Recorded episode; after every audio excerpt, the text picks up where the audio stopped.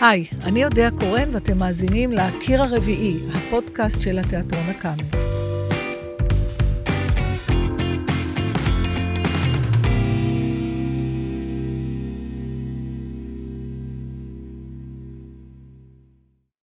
איך נכנסת לדמות?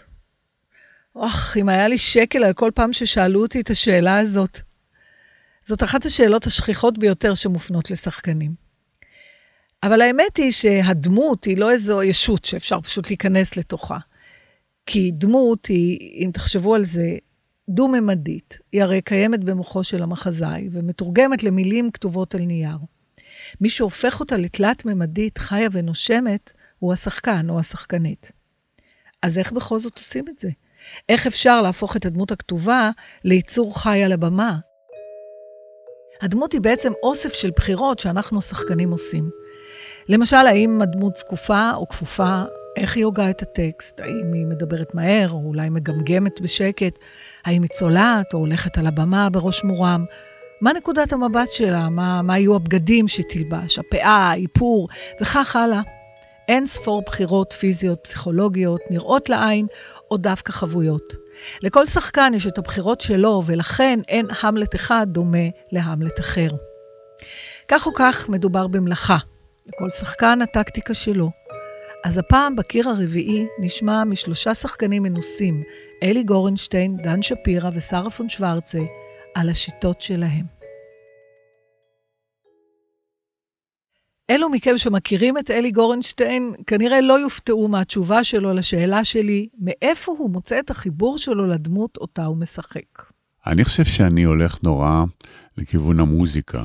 המוזיקה של הדמות חשובה לי, הרית'ם של הטמפו, גם כמובן המחשבות והרגשות והסיטואציה, אבל אני הרבה פעמים מהטקסט מבין משהו מוזיקלי, כאילו, שאז אז הדמות צומחת מתוך המוזיקה.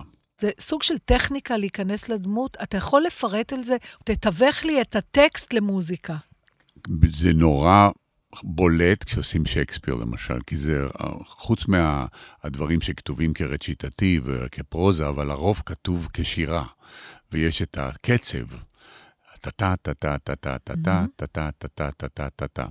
וזה, ואז את יכולה, ברגע שהקצב שגור לך, אז את כבר יכולה גם לאלתר. זאת אומרת, את יכולה לשחק עם זה, ואז פתאום את רואה שהדמות צומחת מתוך הקצב. Mm-hmm. יש לי בכלל איזה תיאוריה ש... קול זה הרבה יותר חזק ממראה. הקול שלנו זה תביעת קול, זה תעודת זהות. בוא נדבר על uh, התפקיד ששיחקת בריצ'רד כן, השלישי. כן. Uh, קודם כל, מה הייתה הדמות? כי אני מבינה שהיא לא... פה אתה אולי לא רוצה להגיד, הבאתי את עצמי.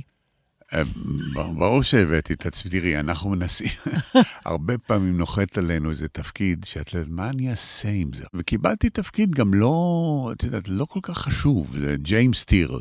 ג'יימס טירל זה הרוצח הסדרתי של ריצ'רד, שהוא כאילו, הוא שולח אותו להרוג כמה אנשים במחזה. ואמרתי, מה אני אעשה עם הדבר הזה? ואז, איך אני אצא מזה, את יודעת? ואז באתי עם הצעה, אמרתי להם, תשמעו, מה דעתכם שאני אני, אני אתן גוד טיים לקורבן לפני שאני ארצח אותו. זאת אומרת שלא, זה, זה גם יהיה אומנות, כאילו זה רוצח עם אומנות. הוא בא, ו, ואז אמרתי להם, אני אשאיר לקורבן כל מיני, כל, כל קורבן, אז, ומה שעשיתי, למשל את קלרנס. קלרנס היה הרצח הראשון של ג'יימס טירל. קודם כל חיפשתי אני הסתכלתי בגוגל כל מיני תמונות של רוצחים סדרתיים, היה איזה אחד אמריקאי, אחד עם שיער כזה, משקפיים שחורות, וזה, הלכתי, וניסיתי למצוא את ההליכה הזאת שלו, אמרתי, אני אכנס עם טייפ ריקודר כזה, כן, ואני אלחץ פלייבק. לפני שאני בא לרצוח אותו, ואז אני אשיר על הפלייבק כל מיני אריות, כי אני בזמני, בזמן גם הייתי זמר אופרה פה mm-hmm. במשכן. אמרתי, אני אנצל את הכישרון הזה, כן. ונגיד את קלרנס, הכיתי אותו באגרופים, שברתי עליו בקבוק אה, יין, והטבעתי את ראשו בדלי מים, ותוך כדי זה שרתי את דון ג'ובאני, פינק, את אריית, היין.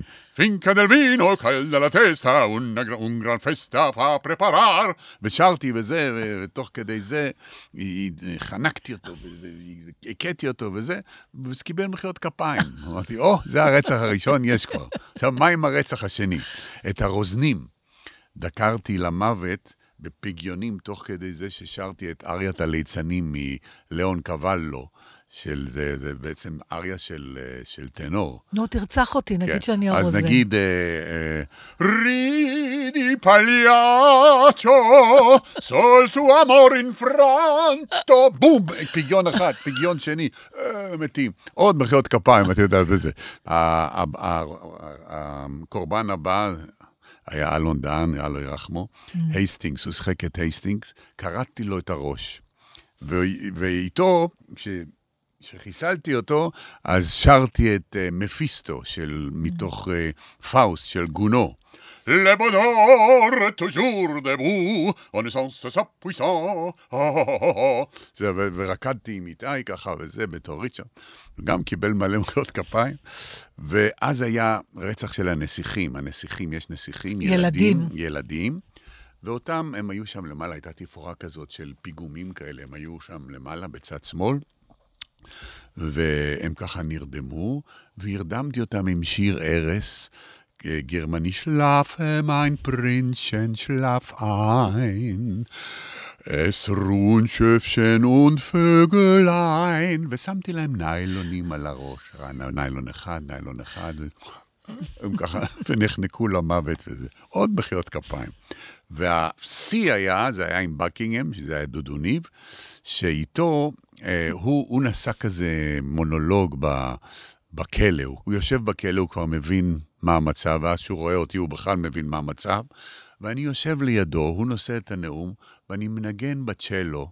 שזה אתה גם יודע כן, לעשות. כן, כן, זה הסוויטה הראשונה של באך, mm. ניגנתי בצ'לו, והוא נושא את הנאום שלו, ובסוף הנאום לקחתי את הקשת ושיספתי לו את גרונו.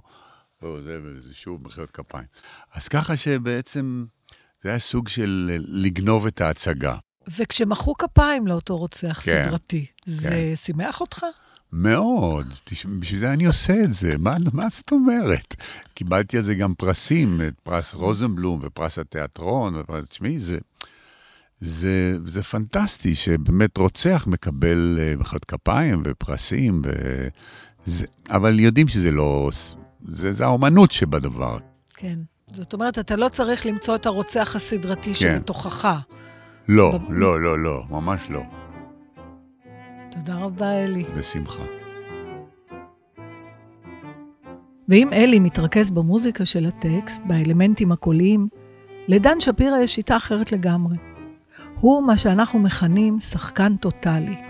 כזה שנותן לתפקיד להשתלט על חייו, מנסה להפוך להיות הדמות שאותה הוא מגלם.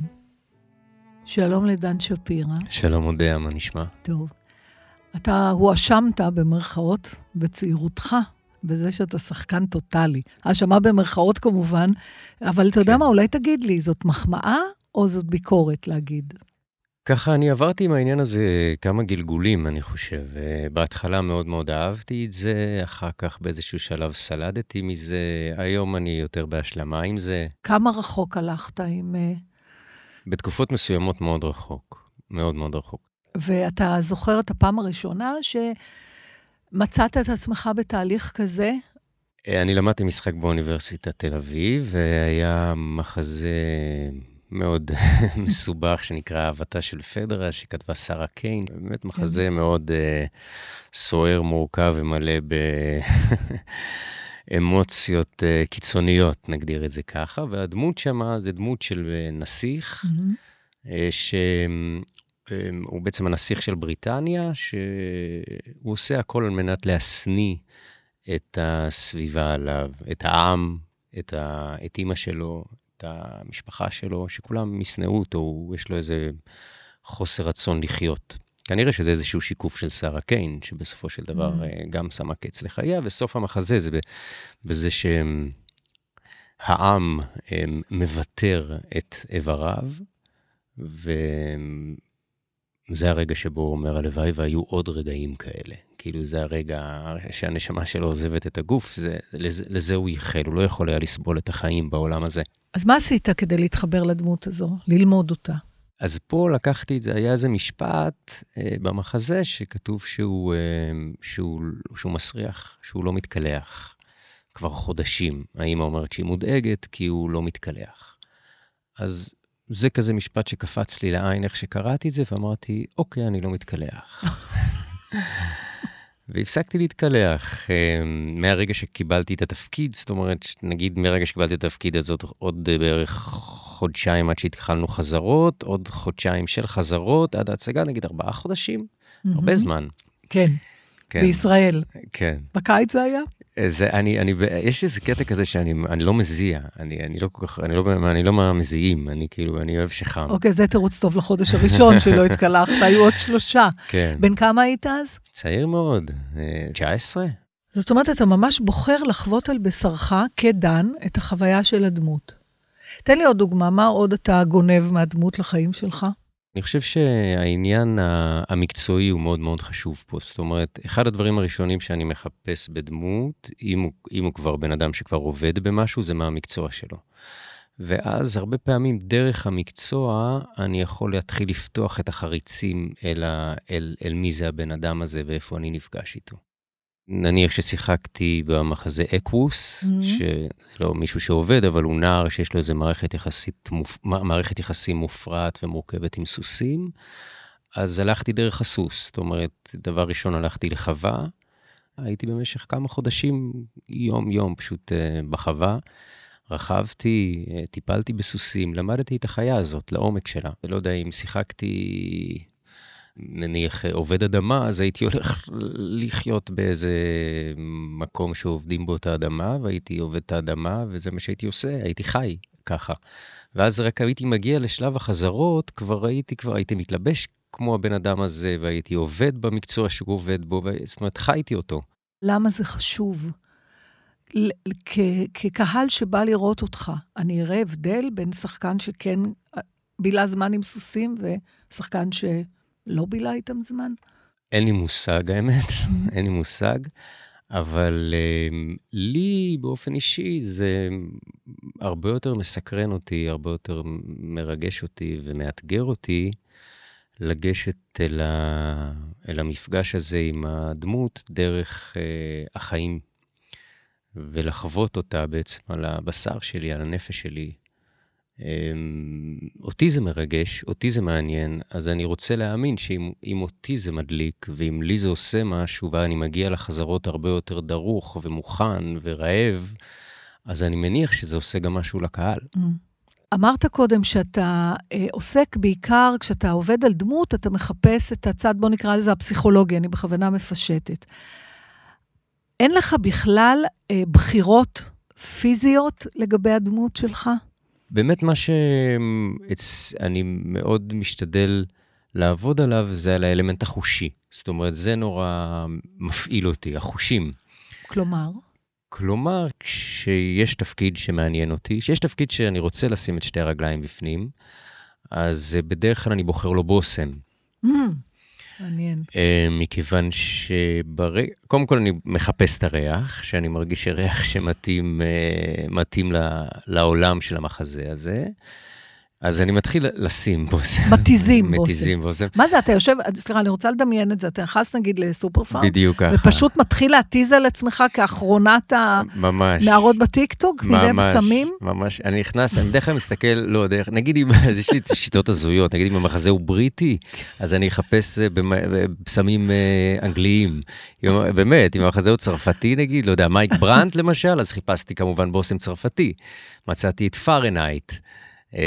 אז בתקופה הלכתי עם פארנייט, שזה היה... אבל למה בעצם? מכיוון שברגע שהתחלתי, אני מתחיל לשים את הבושם, אחר כך אתה הולך לחזרות כל יום עם הבושם הזה. אחר כך ההצגה עולה, ובעצם אתה מתחיל להיפרד ממנה. כי נגיד אחר כך ההצגה עושים אותה, לא יודע מה, שבע פעמים ב- ב- בחודש, עשר פעמים בחודש. ואתה מתחיל לעשות אפילו חזרות על תפקידים אחרים, mm-hmm. על דברים, אתה מתקדם בחיים, אבל ההצגה עוד חיה. אז אחר כך, כשיש לך ערב של הצגה, ושעה לפני ההצגה, אני מתיז על עצמי את הריח הזה, בזיכרון החושים, באותו רגע, כל העולם של החזרות, וכל התקופה, מהרגע שהתחלתי לעבוד על התפקיד ועד הרגע הזה, צף בשנייה. בכלל לא צריך לעשות עבוד, שום עבודה כדי להתחבר, כי זה חוש. וואי, זה, זה חוש שמאיר בעצם את כל מיד. הסיפור. נהדר. הזכרת את מייק ברנט. אני רוצה רגע שנתעכב על זה, מפני שמייק ברנט דמו, היא דמות במחזה שאתה שיחקת אותו, אבל הוא היה בן אדם אמיתי גם. והוא נכון. לא חי לפני 4,000 שנה. כן, היו לי אה, שני מסעות כאלה, גם עם מייק וגם עם זוהר ארגוב, נכון, פה בקאמרי נכון. אחרי כמה שנים. אז כן. אתה יכול אה, לתאר לי, למשל, אם העבודה הייתה אחרת על מייק ברנט, כן. איך? מה עשית בעצם? וואו, במייק, אני באמת הייתי ב- באחד ה- באחת התקופות באמת הטוטליות שלי. אה, כי זה כאילו היה התפקיד הראשון הגדול, Mhm. ככה שקיבלתי בתיאטרון הרפרטוארי, הייתי בן 27, אז uh, טסתי לפריז לתקופה של uh, כמעט חודשיים, ופגשתי שם, הצלחתי איכשהו להגיע לכל האנשים המשמעותיים בחיים שלו, לאנשים שכתבו לו את לסמו, למישל ז'ורדן וז'אן רנר, שכתבו את לסמוטמה, למאהבות שלו. אה, נסעתי אחר כך לז'נבה, הגעתי למרפסת שבה הוא ניסה להתאבד בפעם הראשונה, התאבדות שלא הצליחה. כן. אה, ואחר כך כמובן לרויר לנג'ה ב- בפריז, למרפסת שבה הוא כן הצליח לקפוץ ולהתאבד. מה חיפשת? נסעתי לחיפה ופגשתי את החברה הראשונה שלו, פגשתי את, באמת, את אח שלו כמובן, עשיתי עבודת חקר באמת אה, מלאה, לא יודע איך להסביר מה. חיפשת? אותו. מי הוא? וגילית מי הוא? אני חושב שגיליתי מי הוא אצלי, מי הוא בשבילי. מי הוא בשבילי. זה, ואת זה גיליתי, כן, אני חושב. ואותו דבר גם עם זוהר. אני לעולם לא אהיה זוהר ארגוב, אני גם לעולם לא אהיה מייק ברנט, ברוך השם, כן? אני, אני דן שפירא, זה מי שאני. אבל, אה, אבל גם עם זוהר, אה, אותו דבר. אה, ימים כלילות ישבתי עם, עם הבן שלו, ופגשתי אנשים שעברו איתו גמילה, וחזרתי אצלי, זה היה מסע לתוך השורשים התימניים שלי גם, אל אימא שלי, אל כל הבית של אימא. אז, אז כן, בשבילי, כל פעם שאני פוגש תפקיד, זה מסע אל עצמי, לגלות את עצמי, דרך הדמויות האלה. איך, אה, אני אשאל אותך שאלה שאם אתה מרגיש אי נוחות לענות עליה, אז תענה עליה בכל זאת. כן. תהליכי העבודה שלך שאתה מתאר, שאני חייבת להגיד שהם נשמעים מאוד עמוקים, מאוד, כמו שאתה קורא להם, חקר, אבל הם גם נשמעים מאוד אני, אגואיסטים. זאת אומרת, אתה, מה שמעניין אותך עכשיו זה דן, מה דן, מה הוא מחפש, מה הוא מוצא, אבל אתה עובד בהצגה עם עוד שחקנים. בטח, וכשהיית צעיר, זה השפיע גם על היחסים שלך עם שאר הקאסט? זה עניין אותך בכלל? מה כן. זה עושה לשאר? זו שאלה מאוד מאוד חשובה, אני חושב. בעבר לא מספיק היה לי אכפת, אני חושב. לא היה לי אכפת. באמת מה שהיה לי אכפת זה התפקיד. אני ראיתי את הסביבה שלי, אם את מדברת עכשיו על קאסט ועל שחקנים, כאנשים שאני צריך למשוך אותם Mm. לתוך העולם הטוטלי שאני מחפש, להוציא מהם את המיטב שלהם, לאתגר אותם, ולמשוך אותם לתוך איזשהו מסע שיוליד את התוצאה האומנותית אמ, המשובחת ביותר. מהמם. היום אני מבין שזו טעות. למה? למה? כי זה לא תפקידי. זה לא, לא תפקידי אה, לאתגר אותם, לא תפקידי למשוך אותם. יש להם את הדרך שלהם, את האופי, את הדרך שהם עובדים בה, את הסגנון שלהם. יש במאי ש, שמנהל את הדבר הזה. אז צריך המון המון רגישות, המון רגישות. ובתור ילד צעיר כזה, 20, 25, 20, זה, אני לא חושב שהייתה לי את הרגישות הזאת, ולא הייתה לי את המודעות. נורא באתי ממקום כזה של, זה בא מתמימות, זה בא מנאיביות. נורא רציתי לעשות הכי טוב, הכי, הכי, הכי, הכי, הכי. מהמם. אבל במקום הזה, באיזשהו מקום אני חושב שלא ראיתי מספיק את, ה, את הסביבה שלי. והיום, אני דבר ראשון מנסה לראות את האנשים. אני אגיד לך בעצם מה, מה אני חושבת שכל כך יפה במה שאתה אומר ובמה שגילית. גם הדמות שלך לא חיה בוואקום, היא מנהלת מערכות יחסים עם הדמויות האחרות, שלמעשה הן, דרכן הוא מספר את הסיפור שלו. ולכן מה שגילית זה שגם דן השחקן, כמו הדמות שלו, נמצאת במערכת יחסים כל הזמן, גם עם השחקנים האחרים שמגלמים את הדמויות האחרות. נכון, הדבר הטריקי פה, הדבר הטריקי פה, שבזמנו חשבתי שאם יש נניח דמות, כן? נגיד, ניתן דוגמה, נגיד מרקוציו, אוקיי? מרקוציו ורומאו, כן? כן?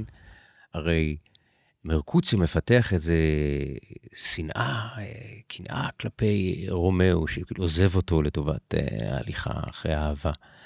אז אני, וזה חוזר בדמויות שונות שעשיתי בעבר, חשבתי שאם השחקן שמגלם אותו יפתח איזושהי, איזשהן תחושות מהסוג הזה כלפיי, אז אחר כך בבמה הוא יביא את זה באופן שזה יהיה כל כך אמיתי וכל כך נפלא, והקהל יגיד, וואו, מה זה הדבר המדהים הזה? זה, ראיתי פה דבר חי, זה לא היה מת, זה היה אמיתי. אז זו הייתה הסכנה אז במקום ההוא, אבל בסופו של דבר, זה על הפנים. כן, זה יוצא נודני קצת זה, בסוף. זה גם טרחני, כן. וזה גם, זה גם לא מגניב. כאילו, זה לא מגניב, יותר מגניב זה ש... שתאהבו אחד את השני, חבל, שתהיו, שתהיה אהבה, דבר ראשון שתהיה אהבה, ודרך האהבה שנוכל להחליט, פה אנחנו עושים את זה ככה, mm. ופה אנחנו עושים ריק, את זה ככה. ריקוד משותף בעצם. ריקוד משותף, כן. כשזה ריקוד משותף זה באמת הרבה יותר מעניין מאשר שבאיזשהו מקום אתה כאילו עושה איזושהי מניפולציה שאף אחד לא יודע שאתה בעצם עושה אותה, וכאילו אתה היחיד שיודע, אתה אוחז באיזו ידיעה כזאת, אבל אתה אוחז בה לבד. אם אתה אוחז בה לבד, זה לא מעניין. נכון. זאת אומרת שהיום כאדם יותר מבוגר, אתה מודע גם לה, להשפעה שיש לבחירות שלך אני חושב על ש... הסביבה? כן, אני חושב ש... אני לא נגד השיטה. מה שאני מבין היום, ממרום אה, שנותיי ושערי הלבן, אמ, זה שהשיטה היא מדהימה, היא מדהימה מדהימה. ואני לא נגד השיטה ואני עומד מאחוריה, אבל החיים באים קודם. זאת אומרת, mm.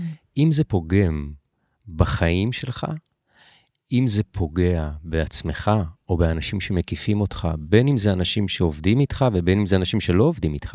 כי אני יכול לתת גם דוגמאות על מחזות או תפקידים שעשיתי, נגיד שהקשר עם ההורים הוא מאוד מאוד סוער, אז הייתי יכול מתוך המקום הזה להגיע גם למקום סוער בקשר עם ההורים שלי. עכשיו, מה הם אשמים המתוקים האלה? מה זה קשור אליהם בכלל? זה הסימונים שנחתו לי אחרי כמה שנים, ככה שחייתי את זה יותר באופן קיצוני, והבנתי שהחיים באים לפני הכל. ואתה חושב שאתה שחקן פחות טוב בגלל זה? לא, לא נראה לי. Mm. לא נראה לי. נראה לי שזה דווקא עושה את זה יותר מורכב ויותר מעניין, כי להצליח להביא עומקים וללכת בדרך כזו, תוך כדי שאתה רואה את הסביבה שלך, ואתה לא כלוא רק בתוך ה... העולם הזה, הסוער שלך, של הדמות, אז אתה קודם כל, אתה, אתה רואה, אתה הרבה יותר, אתה רואה, אתה רואה, אתה, אתה לא רק, אתה לא כלוא, אתה רואה. ברגע שאתה רואה, אתה יכול להיות יותר חופשי בחקר. זאת אומרת, שהחקר לא יגרום לחיים להשתבש. קודם כל החיים. בסופו של דבר, זה משהו שהיום אני מבין אותו, זה רק אומנות. תודה רבה, דן שפירא. תודה, אודיה, היה ממש כיף uh, להתראיין אצלך. אם דן שפירא הלך על חקר, על היטמעות פסיכולוגית כזאת בדמות שהוא מגלם כדי למצוא אותה, לשרה פון שוורצה יש שיטה אחרת, פרקטית יותר, אפשר להגיד. והשיטה הזאת נולדה ממקום מאוד אישי. שלום, שרה. שלום, אודיה. מה שלומך? מצוין. יש דמויות שיש סבירות יותר גבוהה שיציעו לך לגלם? עכשיו כבר לא. מה היה פעם? אה, אקדמאיות, פרג'ידיות, אה, חסרות זוגיות, אה, שולטות ברוחן, בערך כל מה שאני לא. והתסכול שהיה לי, בדיוק ממה ששאלת אותי קודם, היה לי תסכול מאוד גדול, יצאתי מבית ספר למשחק וקיבלתי תפקידים של אצילות, מלכות, פרג'ידיות, אקדמיות וכל אלה, וזה שיאמם אותי נורא, כי אני בדיוק הפוך באופי שלי. אני מופרעת, חמת מזג, רגשית, אה, מאוהבת כל החיים בערך, אז כאילו, הכל לא התאים לי. אז למה בכל זאת היו מציעים לך? בגלל החינוך הגרמני שלי, ובגלל השם שלי. אני רוצה רגע להתעכב על מה שאת אומרת. למה זה הרגיז אותך אה, כשנתנו לך, הציעו לך לגלם דמויות שכמו שאת אומרת, הן דווקא רחוקות ממך? עשיתי אותם, עשיתי אותם טוב, אבל הרגשתי שאני מוציאה על הבמה 20% ממני. זאת אומרת, היה ממש רגע, אני זוכרת הצגה, שאלתי את עצמי כמה כמה אחוזים ממך יש כרגע על הבמה. ויצא לי ממש בבירור תשובה של 20 אחוז. ורציתי יותר משלי, רציתי יותר להשתולל, רוצה, רציתי יותר את החופש שלי, להיות, uh, לה, להציג את המחשבות הסבוכות שלי, את התחקיר שלי לחיים. רציתי להיות על הבמה יותר uh, בדציבלים שלי, ואז חיפשתי וניסיתי להבין uh, למה במדינה הזאת שההורים שלי הביאו אותי אליה, יש משהו בקריאה של האנשים אותי שהוא לא דומה לבפנים שלי. רציתי שיטה. להבין איך אני פורצת את הדבר הזה, איך אני פורצת את ההסתכלות של הסביבה עליי. ניסיתי להבין למה הם רואים אותי ככה. והתחלתי להבין. מה הבנת? זה התיישב הרבה על המקצב דיבור שלי, על הדיבור שלי עצמו, על נקודת המבט שלי, מאיפה אני מסתכלת על אנשים, כמה אחרי, כאילו, כמה הפפיים שלי חצי סגורים רוב הזמן, כי הייתי אז במצב מורכב נפשית. אה, האיברים המובילים שלי, אה, הקול שלי, הקול שלי למשל עבר תהפוכות, הקול שלי בבית צבי, הקול מאוד קטן ומאוד uh, התביישתי לדבר. אז כאילו היה לי דרך לעשות, וממש ממש פירקתי את הגוף שלי לחלקים, והבנתי איפה אני נתפסת, מה נתפס לי מה. זאת אומרת, פיתחתי לי שיטת משחק. או, ספרי לי עליה. השיטה מבוססת על זה שאתה כותב חמש תכונות יסוד. זאת אומרת, מה בדרך כלל אומרים עליך? אז עליי אומרים, עכשיו, שיש לי אה, ביטחון עצמי, אמפתיה, ישירה, כאילו לא שליליות, תכונות. ואז אני מפרקת איפה התכונות האלה יושבות בגוף שלי. אם הייתי שחקנית, איך הייתי מגלמת את התכונות האלה. חילקתי את הגוף והבנתי מה משודר בכל חלק שלי. זאת אומרת, יכולתי לשבת מולך עכשיו ולדבר בקול כזה, וזאת בחירה שהייתה לגיטימית. היא רק מאוד לא טובה למיתרי הקול שלי. כן. אני יכולה לדבר איתך, יכולתי לדבר איתך ככה, ויכולתי לעמוד איתך עם חזה בולט, ויכולתי לעמוד איתך עם איבר מוביל ראש, או איבר מוביל אגן. אז אני קודם כל בודקת איתך מה את נוהגת, מה את יודע נוהגת, mm-hmm. ואז אנחנו הולכים אל הדמות, והכל מתגלם דרך חמש תכונות יסוד. זאת אומרת, מה החמש תכונות יסוד שלך, ואיפה הן מגולמות בגוף שלך, ומה החמש תכונות יסוד של הדמות שאליה את צריכה ללכת, ואיזה דברים באמפליפייר את צריכה לשנות לצורך הדמות הזאת. בעצם מה שאת אומרת פה זה שאת מחליטה מראש, ומהראש נגיד, איך לדעתך הדמות הזאת עומדת, יושבת, מדברת, מסתכלת, מחזיקה את הגוף. כן. ואז את הולכת לבחירות האלה בלי קשר לנטייה הטבעית שלך כשרה. כן. נכון? ואז ההחלטות האלה מרחיקות אותי משרה, ובאופן אבסורד מח... מחברות אותי לדיסקט הפנימי הרגשי שלי, כי אני הרבה, הרבה יותר מצבים מוצאת את עצמי במצב אה, אה, אחר ממה ששרה הייתה מוצאת את עצמה. מתי הרגשת שמתחיל אה, לקרות שינוי? זה היה בעקבות השיטה שלך? כן, בעקבות, זאת אומרת, זה, זה היה די מדהים, כאילו, ברגע שאמרתי, אוקיי, זה מה שעוצר אותי מלקבל תפקידים אחרים, ובואו אני אתחיל לתת את הדעת על זה. ואז כשהתחלתי לשנות את זה, וואלה, התפקידים פשוט התחילו להשתנות.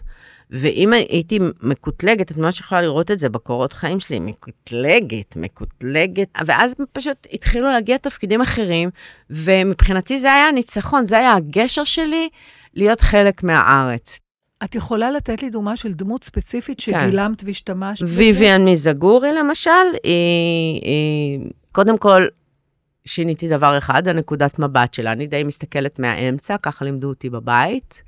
לגובה העיניים, mm-hmm. והיא יותר מלמטה, כי התקרת זכוכית שלה דוחפת אותה, ואת יודעת, כל חדר יש לה איזה ערימת בגדים של שבעה ילדים, והחברה לא נותנת לה ממש הרבה תקוות אה, אה, לפרוץ החוצה, אז היא באה מלמטה, היא כאילו, זאת אומרת, הנקודת מבט שלה, היא מסתכלת מלמטה. הדבר הנוסף זה מבטא, ודאגתי שהמבטא לא יהיה חזק מדי כדי שאני לא אפול.